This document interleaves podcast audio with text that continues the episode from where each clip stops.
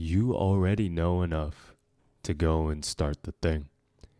You already have enough experience to go and do the thing.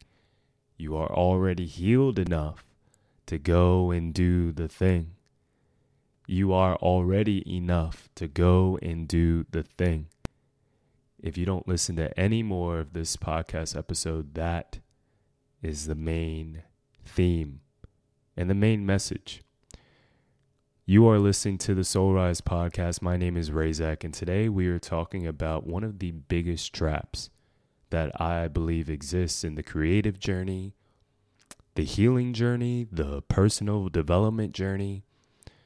And that is the trap of I need to learn more, I need to know more.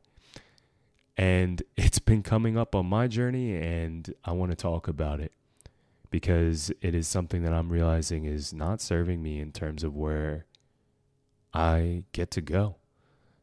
And I want to share some two cents.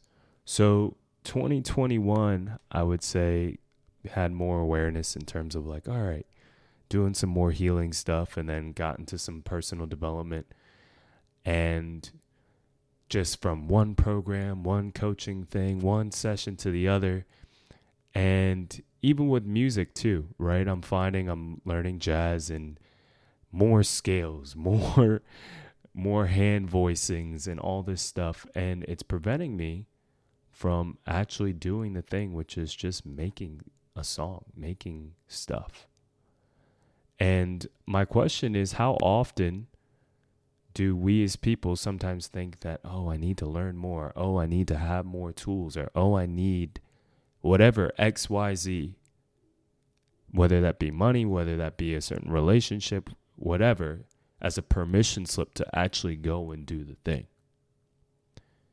And today, I'm sharing encouragement that what you have right now in this current moment is more than enough and more than what is required for you to actually take a step forward in the next part of your journey. It is not necessarily going to come from knowing an additional thing or maybe having a additional resource. You have all the tools to actually go and start building. And there is a lot of learning in just doing the thing. So, if you're listening to this, go and do the thing. I don't know what it is for you, but I'll say for me, it's just making songs and orchestrations and composing.